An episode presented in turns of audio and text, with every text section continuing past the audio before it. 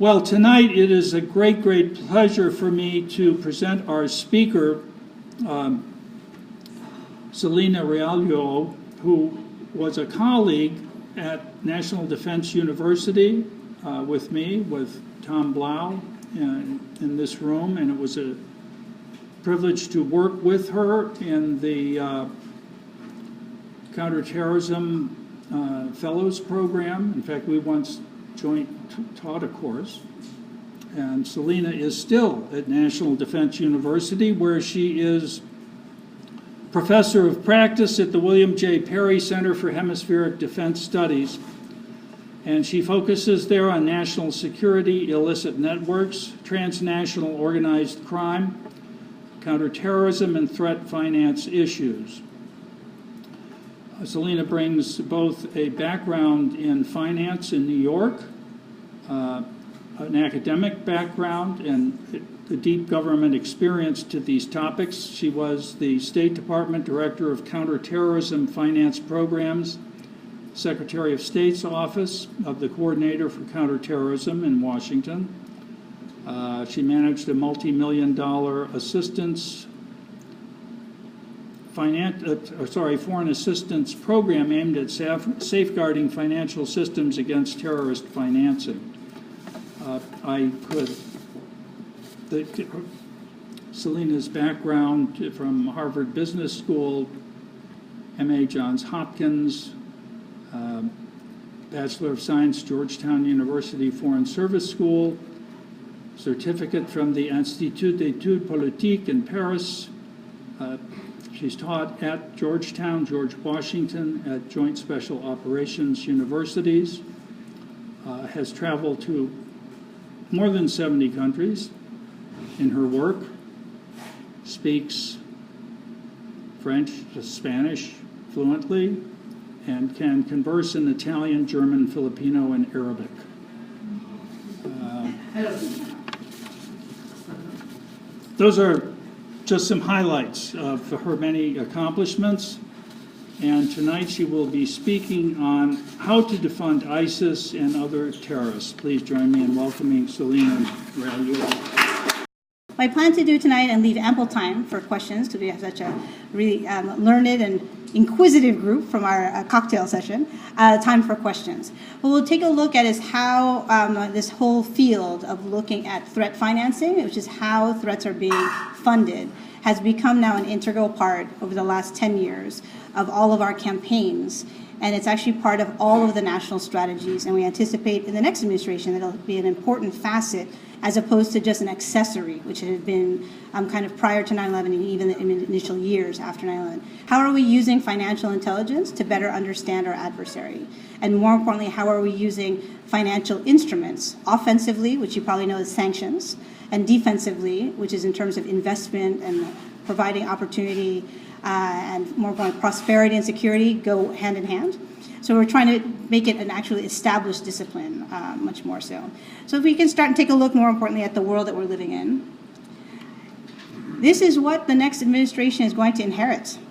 Um, everyone calls this my circle of doom. My, my students who are um, uh, at George Washington University, they're like, she's kind of the professor of the dark side of globalization. I don't know if you know that there's something called Rate My Professor uh, that the students actually put in there about the pros and cons, like she's a tough grader.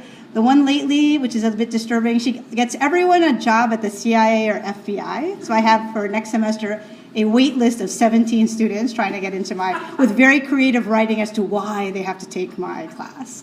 Um, but this is what we take a look at. And this is literally this question of state and non state actors and we were just at a um, conference today at the Foreign Policy Institute uh, uh, initiative this morning at the museum, where General Votel, who's leading the efforts of Central Command against ISIL as well as the fight in Afghanistan um, and South Asia, really now captures it as a trans regional threat and what he calls multi dimensional domains, including cyber in that. We're going to focus particularly on the um, threat of both ISIL in Iraq and Syria, but even more disturbingly is beyond. And how it's really all these away games that we used to talk about, how to contain, are now no longer that. They are actually uh, threats, as we saw sadly with the attack a terrorist attack at Ohio State University, uh, which I will gladly say that's what it was, um, are now actually coming and encroaching on our homeland. But if we take a look at all of these different dimensions and these different threats, whether it's a rising China, um, an adventurism of Russia, and these other issues that are taking place around the world, which actually now demanding a new construct of national security in what's even a post 9 11 world. We have the post war institutions, such as the way we've set up the uh, 1947 National Security Act, probably needs to be uh, amended, if not totally reformed. So, how do you use post World War II tools and organizations and mechanisms to fight the threats of the 21st century? This is kind of what we're trying to grapple with uh, in this sense. So, we see is just as we have been the beneficiaries of globalization over the last 30 years, um, in terms of communications, technology, access to goods, services, uh, information, and physical access, the ability for all of us to travel to all the corners of the world, we've seen how illicit actors, and when we talk about those, we include terrorists, criminals, proliferators, and their facilitators, have also taken advantage of a more interconnected world and, more importantly, more porous borders as well as the cyber domain, which is all the rage now. We're always talking about cybersecurity and the cyber instrument of national power. You're actually seeing now, just a factoid, I had the pleasure of talking about Russia. Um, you're actually seeing cocaine in discotheques in Moscow costing six times the price of the same amount sold in a disco in Miami. So you're seeing what we see that globalization of drug trafficking, arms trafficking, sadly, human trafficking um, as well as all types of other contraband, taking advantage of the global supply chain. And um, what we're seeing, oops, sorry. What we're seeing is just as large corporations try to maximize uh, their opportunities and, more importantly, take advantage of this interconnectedness, how are they using, we call it the four M's. Uh, I'm at the Quantico, I'm known as the, the, the Marines love the letter M, right, Sebastian? Oh, yes. And I'm now the professor of the four M's. So that's because nobody can pronounce my name. And it's about moving your team and your equipment from point A to point B. Walmart's doing the exact same thing now, getting the latest toys from point A to point B for Christmas shopping. And the first thing is what's moving through that supply chain? Material. More importantly, who's controlling that is this concept of manpower. And sadly, corruption perhaps is the greatest uh, threat in terms of giving and allowing space for these illicit actors to undermine a lot of our institutions. Then the third one is financing, which I spent a lot of time taking a look at. And then lastly, the different mechanisms. Are we using land, air, sea, space, and now cyberspace as different routes? So what we're seeing now is that when we try to analyze our adversaries, these illicit networks, whether they be terrorist or criminal in nature, we were really focused on a decapitation strategy looking at command and control, very classic military doctrine. What we learned through Afghanistan and Iraq was that we had to take a look at what else helped them, these groups sustain themselves and these organizations sustain themselves. What type of environment, aka corrupt environment, allowed them to flourish, ungoverned spaces? And they became alternatively governed spaces by these groups. How are they recruiting personnel and retaining them?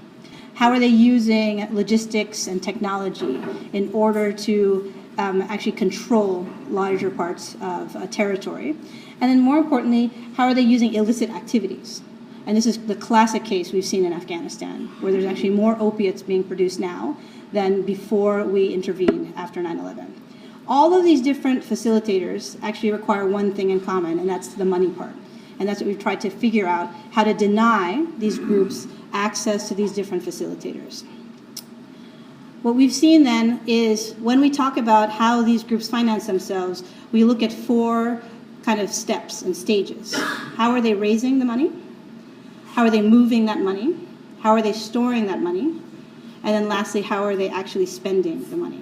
And this is very important in a lot of our counterterrorism uh, investigations. So as we speak right now, there's a discovery uh, just today that the Ohio State attacker um, was actually here in Washington, D.C. He actually through his credit card uh, receipts and the kind of signature, he bought uh, the butcher knife that he used in the attack. Initial reports are, revealing this um, at a Home Depot here in Washington, D.C. What was he doing here on Thanksgiving Day which is pretty far away from Ohio State.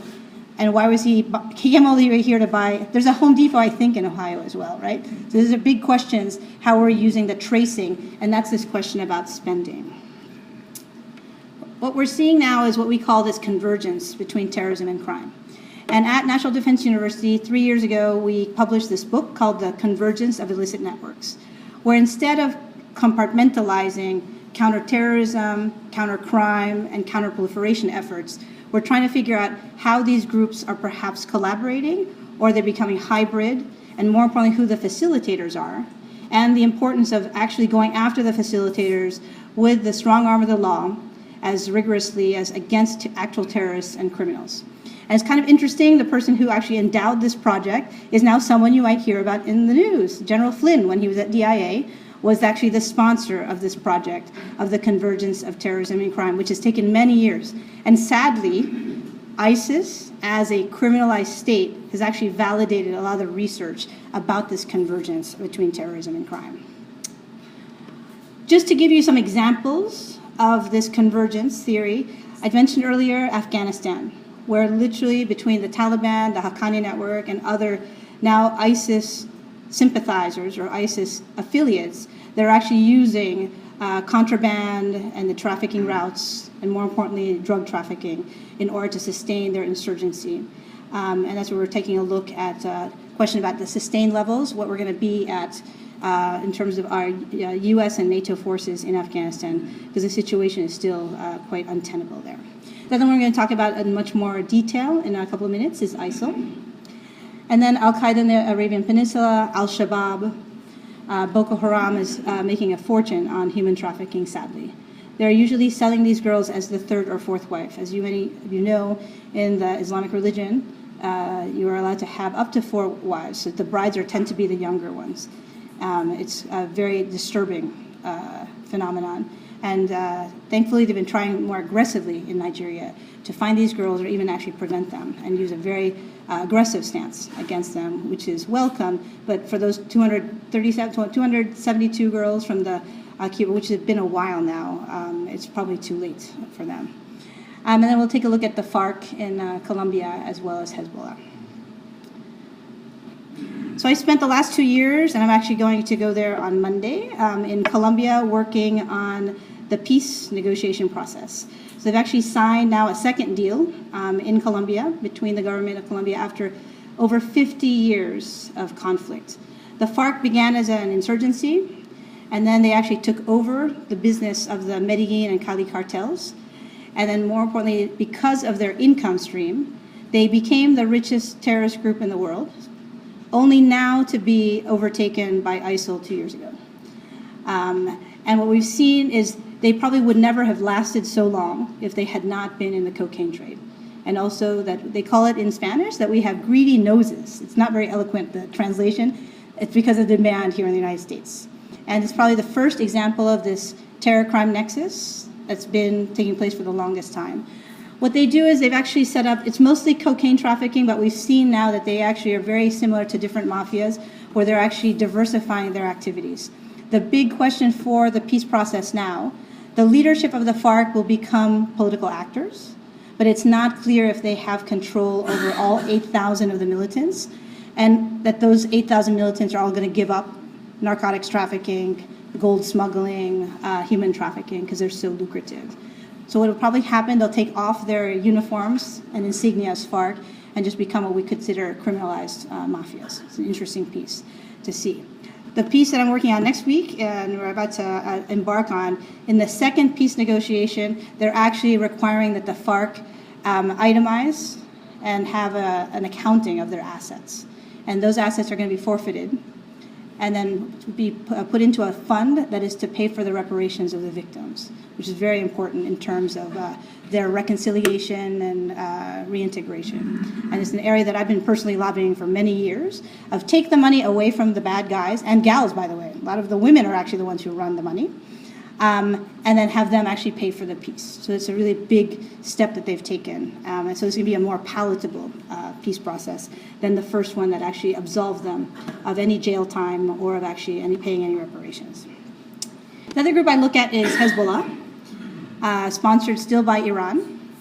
And uh, sometimes they don't mention it. Iran continues to be the largest state sponsor of terrorism, with or without a deal.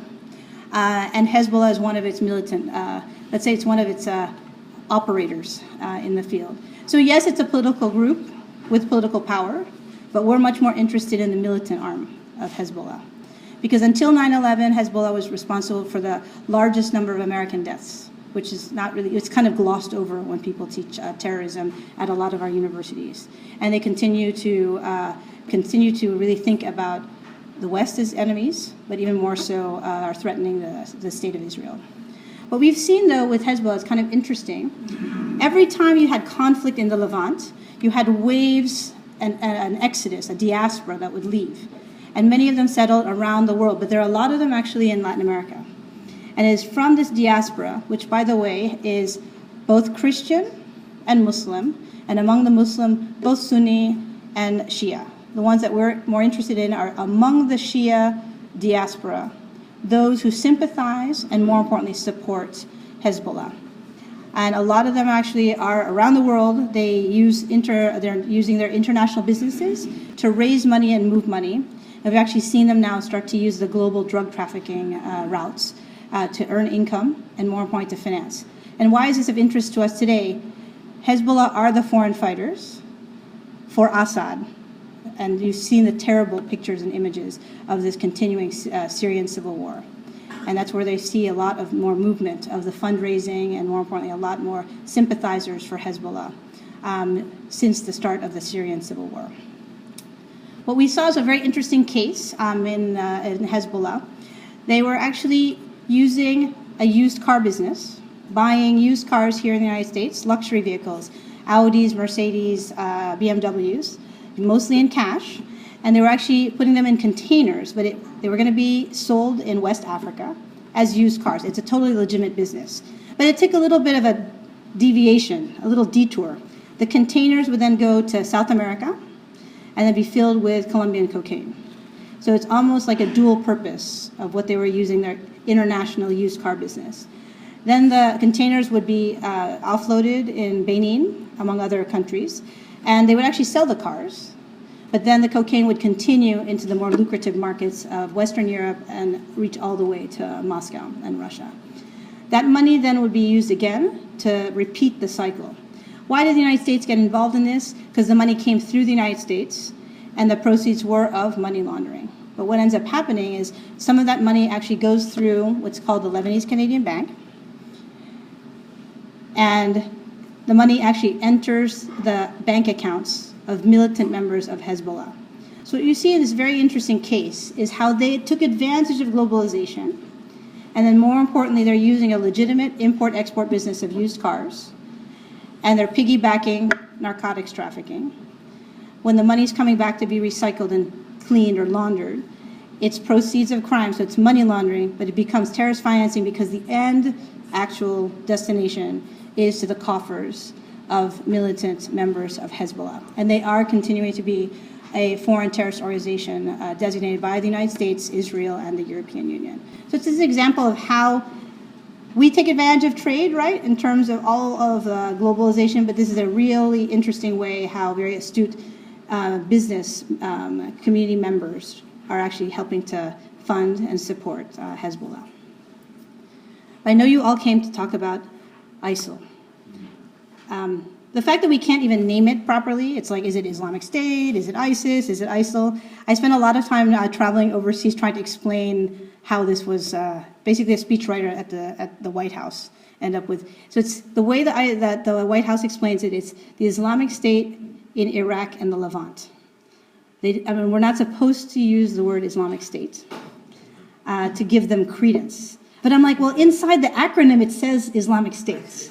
So this is kind of one of these questions you're like, so we're not allowed to use Islamic State. So then we went to Daesh, right, which is what John Kerry uses, which I think is the, the most appropriate piece. But the strategy at the White House continues to be that. Yes, that's right. that's why. But you know, words matter, right? If you can't actually name and identify the uh, the adversary, we already have a problem. But we've actually, and I wrote a very controversial piece uh, earlier at the beginning of the year uh, for the Cipher Brief. They're very uh, short articles. If you don't follow it, it's actually a quick synopsis. Or actually call them a criminalized state. Um, and I had to prove my thesis about how they rose to power through acts of crime. And then, more importantly, why they're so resilient, and now how they've surpassed the FARC in Colombia to become the richest terrorist group in the world and actually in history. We're estimating uh, north of $2 billion in terms of their actual uh, asset holdings. So these are the nine lines of the strategy that was designed uh, two years ago by uh, General Allen and his team. Um, I was on. I was team five. They would have to send you an email saying what uh, if you were going to have a meeting. It would be a team five.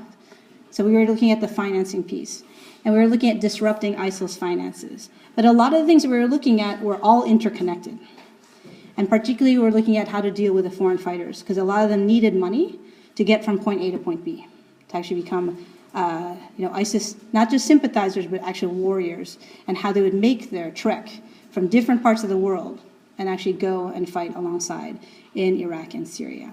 So we're going to take a look at both of those pieces. The way the strategy's uh, been designed is it's taking a look at three different spheres of operation. The one you see most in the news when they're talking about the, um, the military campaign, um, the airstrikes, is that military more kinetic, we call it the physical domain. The piece that we're looking at, and I'm going to share with you some of the statistics, is looking at how do we disrupt their financing, lower their income stream, and then go after actual uh, financial targets with a better understanding of how they were um, run in terms of economically and financially, which is a very different it's a approach where instead of just trying to go after the leader, Abu Bakr al-Baghdadi, we were actually taking a look at the, his CFOs, his chief financial officers, his chief strategy officers, his chief information officers. So it's a much more comprehensive way to attack the entire structure. And these are very difficult people to replace, uh, which is very important to take a look at. Then the third one is the countering violent extremism. You've heard this talked about a lot, especially the last 48 hours, about how this young man got radicalized in Ohio State. Um, so we talk a lot about we have the physical caliphate in Iraq and Syria, then the virtual caliphate, which is what happens in cyberspace. So when we take a look, and we were trying to design the strategy, and I had the privilege of being recruited by General Allen very summer, August of 2014, right after the beheadings of the journalists. They were trying to figure out how to broaden the approach against this enemy that we didn't know as much as we thought we knew about them. And the idea was how are we going to understand how they're financed? And then could we set up a set of targets to hurt them financially? And that's actually what we've been able to do uh, in the last two years. So what's very interesting with Daesh is they are a very diversified um, uh, kind of enterprise. I call them a criminal enterprise. The bulk of their income actually comes from extortion. And this is why it is critical to take back control of the territory. Um, a lot of my colleagues are like, well, that's really aggressive. I said, well, if they don't actually have control of people and actual physical uh, space where there are stores or little shops, they won't be able to actually extort. Um, and you've seen a lot in the news about how they've been making tons of money on um, oil smuggling. These are the same oil smuggling routes that have existed even during the oil for food Saddam Hussein days. And the people who are buying this are not philosophically, oh, I would like to buy ISIS oil versus non ISIS oil. There's not this distinction. It's like price. So I have to thank Bob Riley for having me come all the way here because I actually got, I had to fill up gas. Was 10 cents less here than in the district where I live in Georgetown. So that's an example, right? I'm actually crossing the bridge to come to Virginia. These are the people who are, your people are like, who is buying this oil? it's the same trucker, it's the same guy who has a tractor. They're not thinking about where it's coming from. So it's a market driven piece about why they're basically selling the oil cheaper, is a big piece. Um, you've seen a lot on human trafficking. Sadly, we've seen from a lot of the uh, document extractions of safe houses, they would actually have lists of pricing of the girls, uh, how fair the skin is, how age wise, how innocent she is. Um, and they would be used for forced labor in terms of uh, kind of domestic servitude, but sadly also for sexual exploitation. Um, we'll take a look at a couple of those things. Then the antiquities piece is quite interesting. It's part of not just the ethnic cleansing, which is the human trafficking piece, but it's also the cultural cleansing of these very renowned sites that I had the privilege of visiting, Palmyra, in, in, in the days before. this idea of actually razing a lot of these cultural sites. And then what they ended up doing were smaller artifacts that they realized had value is what's being trafficked. And we're trying to raise awareness, particularly among private dealers, both in Europe and um, across the Middle East, as well as in the United States, how you can actually figure out the provenance of these new artifacts that are coming onto the market. Very interesting piece that uh, has uh, really pushed us to work much more closely with the private sector, museums, um, arts and uh, antiquities dealers, an area that the government really hadn't um, really engaged in until fairly recently. So just to show you a little bit of how they do the breakdown, it's a little bit old, um, but it just kind of shows you that it's about a third from, they call it taxes, we would call it extortion, um, and then the oil and gas, and then different donations and the like. It's very hard to actually quantify uh, what their value is, but it makes sense in terms of, and the, sadly, what they, we see is because they use violence or the threat of violence, and more important for those who do not pay the tax or the extortion, they make examples of them very publicly. So let's say it's the shopkeeper of the 7 Eleven in a little village who does not pay. They'll actually execute them as well as their entire family in front of the rest. And this is the actual, this is the kind of psychological torture that they're actually imposing. So most people do pay. So those who, who sadly are still subjects of, uh, of Daesh in the caliphate. The other piece we've seen too is the oil smuggling routes. This we've had tremendous progress uh, now that we've actually decided to use uh, missile strikes to go after the oil um, infrastructure, from the refineries to the actual routes to the trucks that are going after. And we'll take a look a little bit at the, how much we're uh, uh kind of investing in this uh, campaign against ISIL. The human trafficking, um, you've seen a lot of the, uh, the testimonials of people who've escaped. What is not that well known is um, young Kayla Mueller. I think you all remember her as the aid worker who was kidnapped for ransom. She was actually then also the favorite girlfriend of uh, Abu Bakr al Baghdadi. Um, and it's quite sad in terms of uh, the way they kind of prioritize uh, your ranking, uh, depending on your, how fair your skin is, how fair your hair is. It's very, uh, it's how, what do you put a price on a human life? But I think it's important to show how this brutality, because we don't have embedded reporters, because of the decapitations of reporters, I understand why freelance reporters don't. There's a story here of genocide that's really not being told. Um, and the things that we're starting to see when the um, uh, special forces go into a house and start to see how they're documenting, it's a business where they actually are selling and actually giving a lot of these girls as the prizes for um, foreign fighters. Foreign fighters would get actually a salary plus a wife. And sadly, a lot of these were the Yazidi women. Uh, they would actually execute the men in the village and then sadly take the women and children as uh, slaves. Things that we've never, we haven't seen since uh, the ancient times. And this is just an example of the types of uh, artifacts that we're starting to come across. Pretty interesting. So what they've done is create resilience, right, in terms of having almost like a multinational corporation that if one line of their income is diminished, they still could rely on others. But the extortion one is why the critical piece of taking back Mosul, getting them out of Raqqa, at this point in time in the military campaign is very, very important. And the bigger challenge will be to actually hold that territory and more importantly, what comes next in terms of governance uh, of those territories in a post-ISIL uh, era.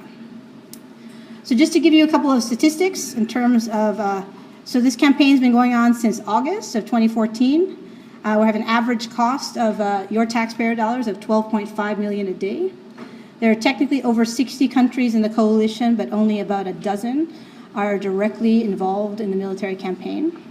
And what we've seen too is uh, whenever a country in the coalition has actually experienced an ISIL attack, we've seen their response actually step up. In France, after the November 13th attacks uh, is a great example of how they became much more hawkish in terms of their approach and were actually really uh, active in a lot of the bombing raids subsequent to those attacks last year. Just to show you a comparison, so I picked that date, uh, November 13th, 2015, when you had those uh, coordinated attacks in Paris. Uh, you just take a look at the numbers. So the total number of uh, targets that we've uh, been able to hit at that time was 16,075. Then I took the latest that we've had that are releasable. So you've seen we've increased uh, almost uh, two, threefold. It shows the up tempo of going after them. And then now you have the direct offensive into Mosul and now uh, embarking on Raqqa. So it's a very important thing to take a look at. The bigger question is how do you measure? So in military space, it's easy to measure. In the financial space, we've actually been able to hurt them about 30% is the estimate in decreasing their income through a combination of getting rid of their um, top financial leaders, but more importantly, going after a lot of the oil infrastructures, which you actually see here, the military approach. Just to show you a couple of visuals. So these are from my colleagues at Central Command. Uh, the one on your uh, left is the actual destruction of an oil production site, a refinery. So this is what they call uh, battle damage assessment. I think there's some military guys here who know the BDA. And the one on your right is actually they bombed a stash of cash. It's actually a warehouse in Mosul that was filled with cash. It was a lesson learned though because uh, the first bombing raid they did not use an incendiary device. So it was literally the disbursement of cash. So someone has that money, but it was not exactly neutralized. The second time they did that, it was one of those lessons learned incidents um, in terms of going after the money. And then also, uh, in combination to this, we were actually able to identify and then more importantly use drone strikes to go after the chief financial officer on the Syrian side near Raqqa, as well as the um, chief financial officer in uh, Iraq, in Mosul. So the idea is to go after these enablers, but more importantly, they're very difficult to, uh, to actually neutralize, and more importantly, very difficult for them to replace. And in the operation in Raqqa, they actually raided, it was the first use of Delta Force uh, in Syria. It was May of last year. They tried to capture him alive. Uh, he resisted, and my students at Joint Special Operations Command said, Well, ma'am, we neutralized him because that's our mission. I'm like, Okay. Uh, but interestingly, the team that went there did something very daring culturally. They detained the wife, and the wife was so instrumental in explaining how the business was set up. And she was actually running the human trafficking piece. And she was also the custodian of young Kayla Mueller, the American aid worker. That's how we were able to glean these lists of how they did the pricing. So at, in that raid, they got all the laptops, the cell phones, and they were able to do a link analysis of who the masterminds and who the key people were to add to the targeting list. So these are the types of things that you see that are much more expensive in terms of bombing raids, but there's a uh, co- uh, more comprehensive way that we're doing on the ground, gathering all types of different intelligence, and this is how we're using financial intelligence. Understanding how they operate, what funds them, and more importantly, how we can neutralize them in a much more deliberate fashion. And sadly, we have what we call these inspired versus directed attacks. I think um, if I were the victim or I were the family member of the victim, I really wouldn't care how the FBI or other agencies in France are categorizing the attack as an inspired or a directed. It's a terrorist attack, right? And more importantly, sadly, we're seeing a lot of them crop up. And because the conditions in Iraq and Syria are getting worse, we're seeing this return of the foreign fighters. And this is something that's very disturbing, uh, and we should be very aware that particularly Europe is at risk. So we've actually seen, so in Paris, the actual um, the November 13th were directed attacks. These are French citizens who went to Syria, got trained, came back with the orders. That's why it was more sophisticated and much more lethal. What we saw in San Bernardino, in um, Orlando, perhaps in Ohio State, is this more question about radicalized online. And then more importantly, it's not as sophisticated. Um, but they're just as dangerous. And this question then is, as Daesh we see as containment in Iraq and Syria is not enough. Because what they're we're seeing is it's metastasized into a movement that's actually now touching all types of, all different parts uh, of the world. Very interesting to see. So what we're trying to do is when law, local law enforcement is trying to identify those who, here in the United States, we have the First Amendment, we are allowed to read all of this stuff on the internet.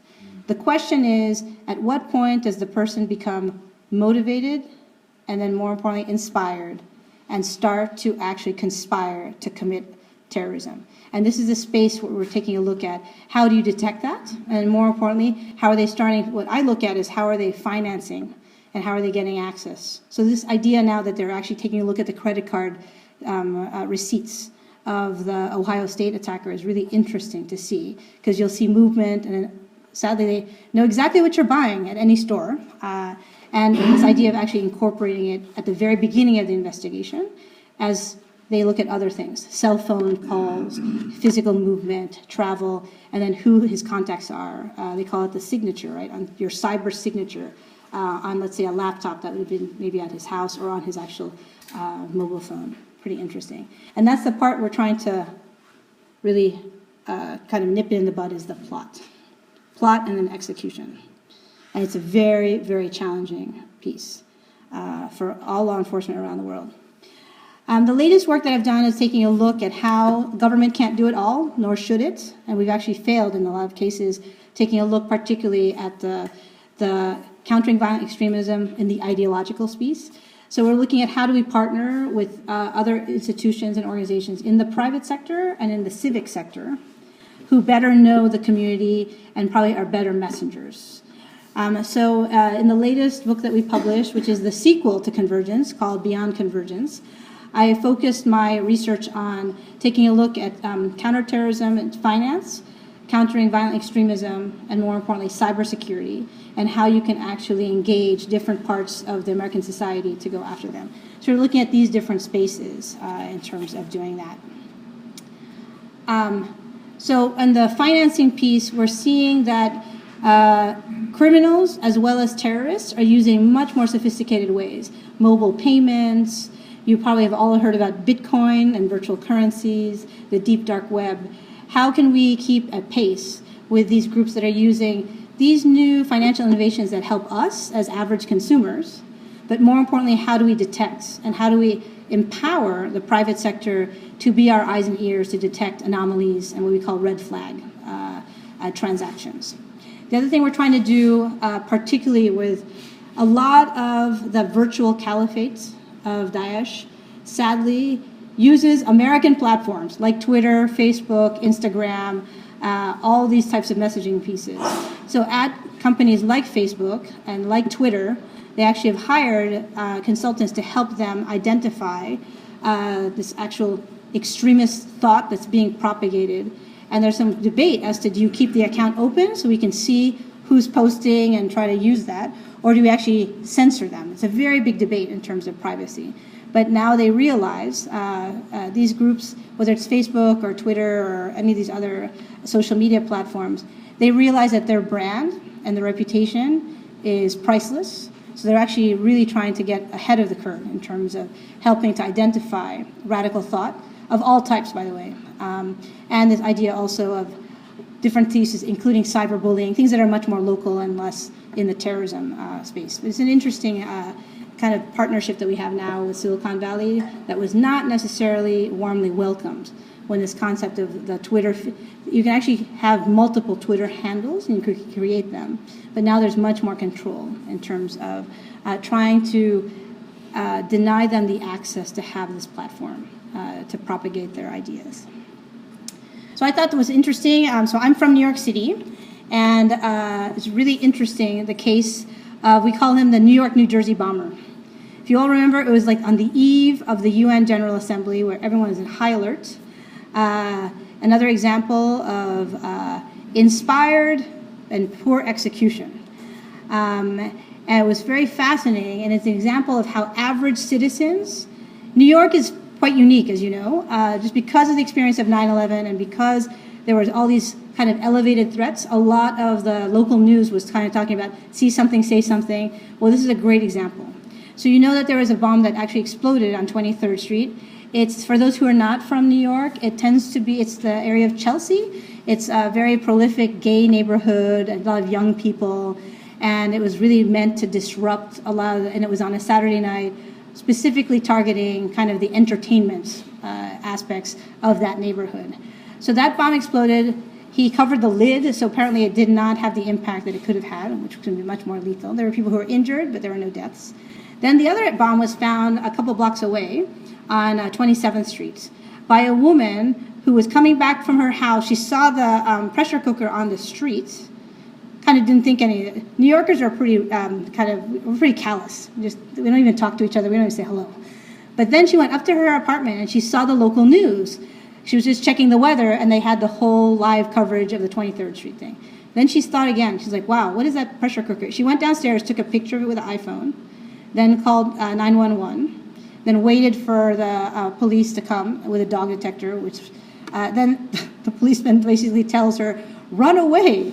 And she realizes, wow, I, and she's like taking a picture of the eye. But it was so interesting that her ability to see something, say something, and then call is how they actually uh, uh, identified. And that pressure cooker bomb had his fingerprints. It really was the lead to find this, uh, uh, this perpetrator. It's very interesting to see how an active citizenry uh, is uh, much more astute in terms of their neighborhood. And that's why we really take a look at the see something, say something. I now teach um, undergrads at uh, Georgetown GW. They were age three on 9 11 2001. You'll almost have a half generation that is not sensitized to see something, say something. So we're trying to raise awareness. Um, they were not politically or more importantly even semi-conscious at that time. For them, their first kind of encounter with terrorism was the um, marathon bombing in uh, Boston, right? Uh, but it's really interesting how we need to have them be just as much eyes and ears in terms of taking a look at knowing their, uh, being aware of their neighborhood and also their classmates, which is pretty important. So what I'm trying to do is take a look at how we then empower our average citizens to become part of what we call the national security establishment or franchise, right? So historically, government has had the monopoly on the use of violence and more importantly, the actual mandate to protect the citizens and sovereignty and territory of the United States. What we're seeing now is that a lot of other sectors, whether it be the private sector or the civic sector, for example, religious organizations, um, schools, professors, teachers, are the ones who actually can see these red flags. Every time, sadly, we have a school shooting in the United States, when they interview the neighbors or the teachers, well, we kind of knew he was disturbed, but we didn't want to say anything. And this is an attitude that's really sad that we don't feel the that there is an opportunity to do an intervention, whether it be for counterterrorism or cyberbullying, all these other types of things. So we're trying to actually make this a much more integral part, and even more importantly, making it easy for the average citizen to safely and in confidence contact local, state, and federal authorities. Because this is the problem, is like they see something but they don't know what to do uh, with the information.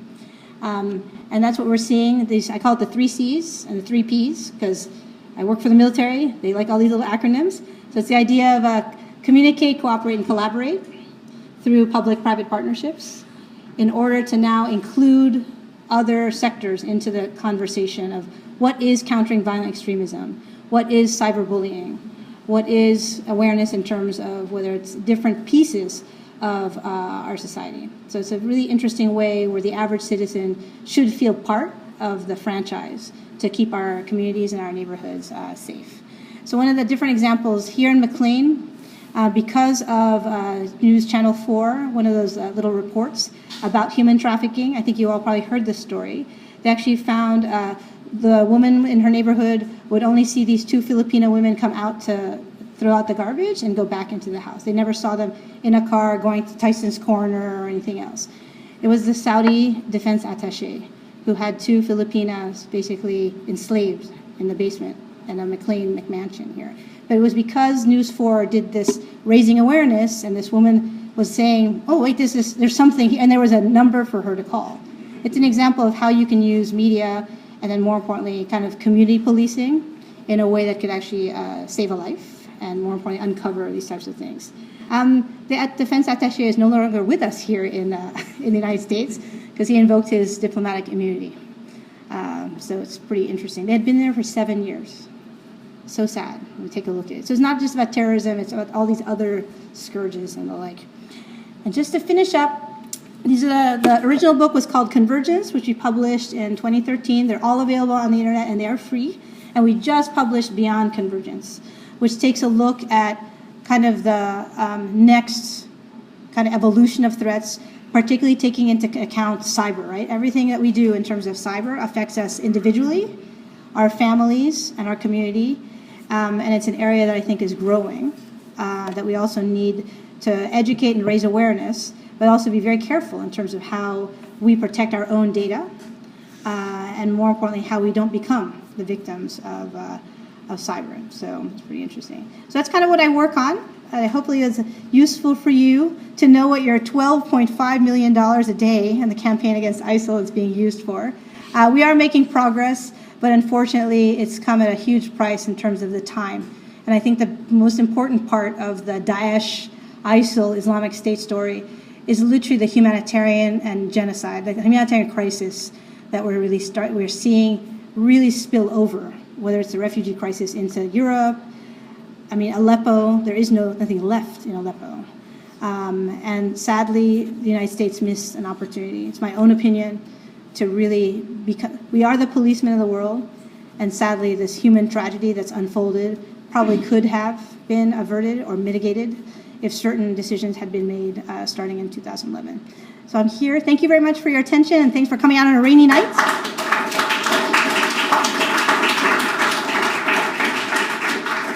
And I'm ready for cross examination. So now that we have new president-elect and he is really committed to destroy ISIS, what will change? So I think the bigger thing is uh, we have been, so just to give you an example of when we were looking at the, just to contrast, right? We don't know what he's going to do, but we do know that the messaging is quite more, let's say, robust in terms of the response. When we were looking at targeting specific um, oil fields and refineries, the reason we didn't do it as aggressively until after the Bataclan, uh, the Paris attacks, was because we had to take into consideration environmental concerns of, uh, of what could be the day after, um, which was one of those questions of, well, because also we were not convinced that it was that bad. And I think what's happening now is because it's become metastasized and it's much broader, and it's a threat that's coming to our homeland, you're going to see uh, much more interest in this. I think it'll be much more aggressive, and I think also uh, you'll see a lot more defining the problem and explaining why it's of interest to the national security of the United States is very important, right? So we've actually seen an absence of leadership um, for the last two years. Um, and I had the great privilege of working for General Allen, um, who is a storied and decorated soldier who himself um, ended up not continuing because we, he didn't feel that there was the political will to really go after them the way we should have. So hopefully, with political will, will be much more. But there's remember after Daesh, the ideology will still be there, and there'll be something else. So it's one of these things. that's a phase, and it's a generational fight, uh, and it's not been articulated well. Um, how we fight them, or more importantly, why they hate us, which is a real basic piece. Someday you try to be clear as to what the root cause is. Yes, and I think that's a big question about. Uh, so what's very interesting, and uh, we studied this. Many of it's not poverty. Most of these leaders are all from elite backgrounds and families, and sadly, they're using our technology and our innovation, like Twitter, and it's amazing how quickly they were able to radicalize. So the tally is that they've been able to recruit over forty thousand foreign fighters uh, since 2011. That's in, that's tremendous uh, and using our own Western modern technology that they so much uh, reject, right? Philosophically. So let's see. Uh, Yes, I have a question about the weapons that Daesh and other jihadi terror groups have. I understand, I believe, uh, many of them Rose-born expert weapons, and uh, I believe some communist countries where these weapons are produced are considered as par- partners in the war against terror. Is there any way to make the manufacturer of weapons accountable for, for weapons that are going? That's not the area I focus on, but that is one of these questions about the provenance or the origin of the weapons that are being used. But sadly, guess what they're using? The weapons that we gave them. Um, and that's why they are the most well equipped. So every time that uh, uh, ISIL would take over uh, new territory, they would basically take over the arsenal of both the police and the military bases, which were very well equipped with yours and my tax dollars. So that's actually why they're actually better equipped and better armed than the Peshmerga and other groups that are fighting them.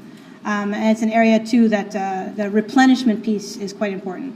They're really on their heels now militarily, but I think the bigger question is you can conclude or make progress on what I call the away game against uh, ISIL in Iraq and Syria, but we're, we need to take a look at where those the people who survived, the 40,000 who've survived, and now see no reason to stay there. They're the ones that are coming back, who uh, wish us more than just ill will. And this is an area that we need to open up our eyes. This year, I spent um, significant amount of time in Trinidad, and Tobago. Everyone's like, "Oh, that's great! There's like a resort there. Is there sandals?" I'm like, "No, um, it's in Tobago, but the government's in Trinidad." Uh, the, the five star hotel is next to the dock, not very glamorous. But they have produced 134. This is a small island population of 1.3 million people. 5% are Muslim. They produced 134 foreign fighters for ISIS. And they're trying to come back. And they, ha- they need a visa to come to the United States, but they don't need a visa to go anywhere in Central America and then walk over our border. So these are the types of things that an away game that's now spread has direct implications and threats to us. Um, and that's a bigger question. And in terms of, they're just not that sophisticated, right? So you have this guy using a knife and not a semi automatic weapon, but doing the same type of psychological damage, right, in terms of a terrorist act. I saw another hand here. Oh, yeah, yes.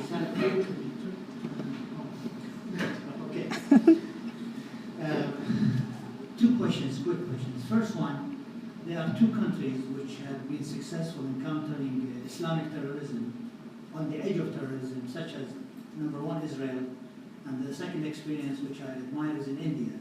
Have you looked at it as an implementation, get useful lessons from it for the United States? That's my first question. Mhm. Second question is, uh, the Shia militias in Iraq are getting huge amount of funding now from corruption money, as you said, the convergence of crime.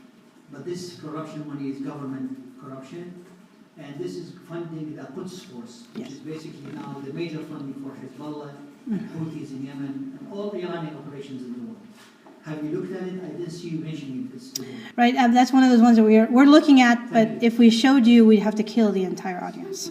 Uh, it is happening. On the first one, we were looking at lessons learned. Um, so Israel, as you know, is a, is a great example of this citizen awareness that I'm trying.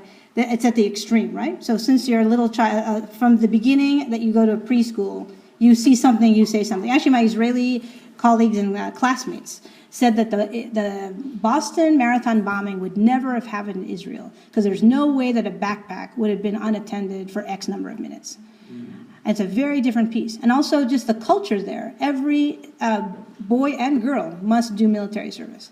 They're, they're, physic- they're citizens who actually have to take part in their national security.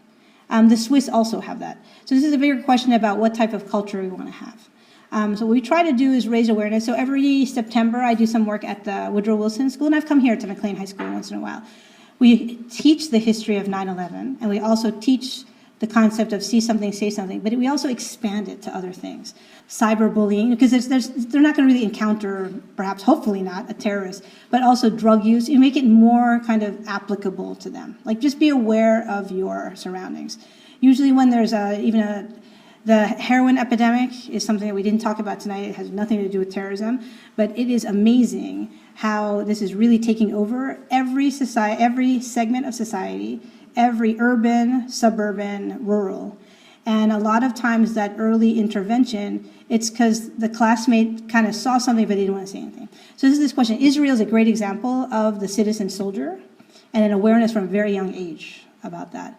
The areas that we're looking at in terms of de-radicalization, really interesting, are the cases of uh, Indonesia, which had a very uh, challenging time with uh, Jemaah Islamiyah. You probably remember the Bali bombings, the Jakarta Marriott bombings, and then Morocco. I spent several weeks in Morocco this uh, summer. What they're trying to do is the returnees who are coming back from uh, Iraq and Syria is instead of punishing them and incarcerating them, is trying to also understand how they got there, like what was the path to radicalization, and trying to uh, get them to reincorporate.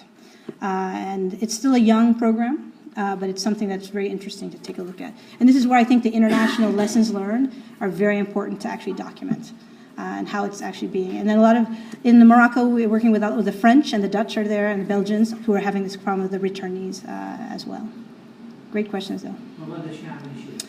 So those, that's, the, well, the bigger thing is, if you take a look at what's happening in the Middle East, it's actually a proxy war, right, of the great powers and between Iran and Saudi Arabia, basically Sunni Shia. And the bigger question that a lot of veterans who fought in Iraq, who were victims of the IEDs that were basically supplied and kind of conducted with the Shia militia, they're the ones they have to actually work with now. It's the most ironic. What's fascinating with the young men who are going now in special forces in Iraq and Syria, they were too young to serve in Iraq. They were, um, they're now about 26, 28. So 10 years ago, when we had the first, when the invasion, they were still in high school. So we have to actually reteach the war in Iraq and the surge, and more importantly, the role of Iran. So it's so complex in the different issues. But I think those are the tasks that uh, the next president inherits. This I call it the, the, wheel of doom, the circle of doom, uh, and very complex. Sometimes you have to fight, right? You have to have what we call transactional relationships for expediency, even though they actually undermine our longer term goals. And you know that, I think. So, um, uh, earlier you had a list of the different, uh, crime terror networks. Uh, was that an no, it's only the ones that are the kind of top of mind. Because I was wondering, you know, could you do a same examination domestically and come up with a list of what's operating in the United States in terms of crime terror networks? Well, there are in terms of like uh, right-wing extremist groups that actually make a ton of money on uh, meth. So I do a lot of stuff on crime, taking a look at uh, what's so fascinating about right-wing extremists. They actually collaborate with Mexico, even though they're quite racist. They actually are the uh, salesmen of the Mexican cartels of the heroin and methamphetamine that's sadly permeating all of our different societies. So this is this question that's always been at the crux of why the concept of convergence, particularly in the intelligence community, was anathema to them. This idea that they were purists. They, you assumed that the terrorist was a purist who would never, and this is true actually, bin Laden dissuaded and discouraged his lieutenants for getting involved in crime because it would raise their profile and the risk of being caught. But it's also a group that didn't need the money. So this is where you're seeing this.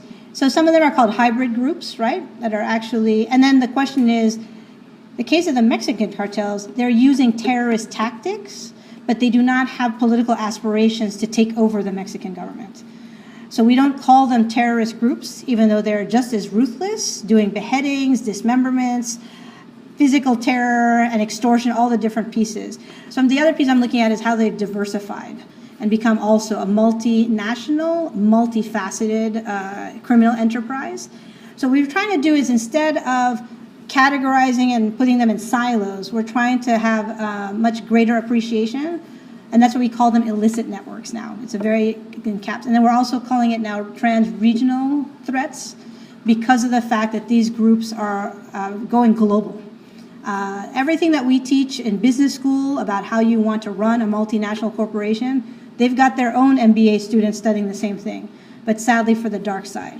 And what they're looking for are the best in class service providers, the best money launderer, the best counterfeiter for documents, the and Victor Boots, right, the Lord of War movie is probably a great example. Victor Boots uh, was basically an arms dealer. He didn't really have a philosophical uh, opinion if he was going to support Charles Taylor and, and whatnot. It's literally to generate business. And that's probably the difference. The criminals are motivated by money and avarice and greed, and the terrorists are motivated by a political ideology and have political aspirations. And many times they do both. So it's pretty fascinating to see. That's what we talk about when we talk about convergence. Uh, Two very different questions. uh, I can't see you. than the previous ones. In, in, in a free society, striking proper balance between security and the freedom of free society affords is a challenge and and delicate balance.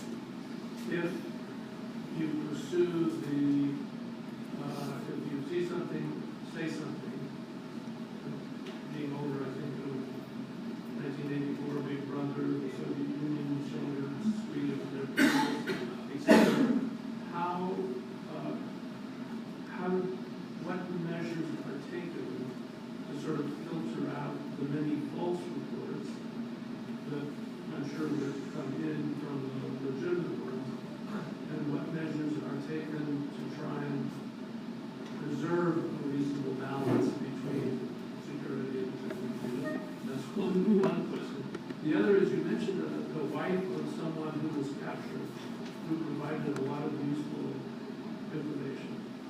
another big controversy is over interrogation techniques, torture versus uh, more friendly approaches to trafficking. What was the case with this woman? What, what led her to share her information?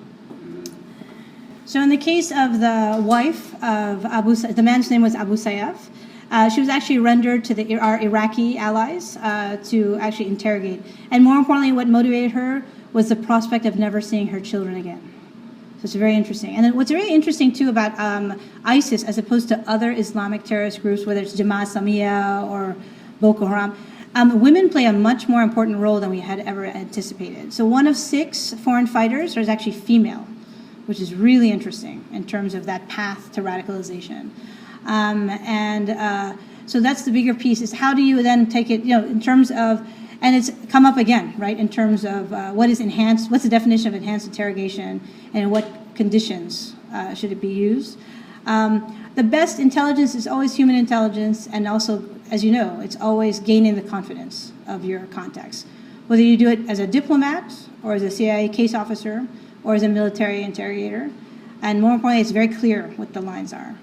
Um, on your other question about the balance, and then this became a big issue with the NSA Snowden leak, right? Um, what they do, and local law enforcement, uh, we work a lot with the DC police trying to understand, see something, say something. They actually require that you uh, identify yourself. So there's, it's not some random anonymous uh, tip line. And then they actually do due diligence to make sure that it's a legitimate piece. But their view is that they'd rather have someone tip them off, that there's a pressure cooker on the side of the street, and it be a false positive, a false uh, kind of sighting, as opposed to actually risk uh, the other piece. Um, as you also know, we use a lot of surveillance now um, in uh, the United States. Um, that is very helpful to figure out who, like in uh, New York City, they uh, had to get all of the local stores on 23rd Street and get a warrant to get the video of uh, the front of their store to see who the perpetrator was. And it's very important uh, that you have that type of collaboration without also the retribution. So the idea is how to create a safe harbor for those who are going to help in an investigation, um, and they won't be actually penalized. But work every day. That is the struggle of law enforcement authorities to strike that balance between privacy and then, more importantly, uh, security. And we've been grappling with that since ni- uh, since 9/11. Uh, Celina, first, uh, thanks for the presentation. I only see Joseph on the airplane. Nice to see you in uh, DC. Well, and actually, that's kind of part of my question. Um, I know you travel a lot to Latin America, you know a lot of work in Latin America. Uh, two-part question. First is, are you seeing ISIS uh, pop up in Latin America, and if so, where? And the second question, uh, somewhat related, is on the topic of convergence. One of the areas of convergence is also the collaboration between Sunni networks and Shia networks. Most notably, Hezbollah and Al Qaeda, who collaborate over the years. Is there a potential um, that ISIS could collaborate with Hezbollah, even though they're fighting in places like Syria, but in faraway places far from home, such as Latin America, where Hezbollah controls most of the infrastructure? Uh, Have you seen potential collaboration? So, in terms of ISIS um, in Latin America, we've seen it mostly in the Caribbean, uh, just because a lot of their propaganda is in, in English, and also because that is where there are uh, Muslim communities. So, Jamaica and Trinidad and Tobago are areas there. What's even more disturbing, I think you've all seen, and it's been very underreported, they've just crossed the threshold of 60,000 unaccompanied minors coming from Central America into the United States this year. Uh, and what we're very worried about, and then, so I spent some time this summer, I, I traveled a lot. I just clocked 52,000 miles uh, in American Airlines. Um, they have these refugee camps uh, in, we talk about the refugee camps in Turkey, in Lebanon, with Syrian refugees. They're in our own hemisphere. So they're actually, they found, I was in Panama in May, and they discovered 43 people from the Congo who came on a ship, a freighter ship, to Argentina and physically made their way. They were wanted to come to the United States. These are committed people, right? They were found in the Darien, which is a very dense jungle on the border of Panama and Colombia. What they're talking about now, or they call them in Spanish, extracontinentales, not of the continent. And they're trying to see a lot of this flow. And I think Joseph and I have seen, they're seeing Syrians, they're seeing Somalis, and sadly, because of our porous borders, which has been a part of the campaign, You basically pay a, they're called coyotes, a coyote, a trafficker in Mexico to help you cross the border for about $5,000. Um, and this is an area where we're seeing that um, you had a flood of Cubans who were trying to come to the United States. They would go down to Ecuador and then physically make their way through Panama, Colombia, or Costa Rica, and then to kind of uh, come to the United States to seek political asylum. Because once the law changes, that will not be the case. Then what we're seeing the most uh, recently is the wave of Central Americans trying to come to the United States because of uh, their perception that the, uh, President Trump is going to build a wall. So this is actually why you see this surge of. What we're worried about is who else is using those supply chains that I explained to you, right, to move people.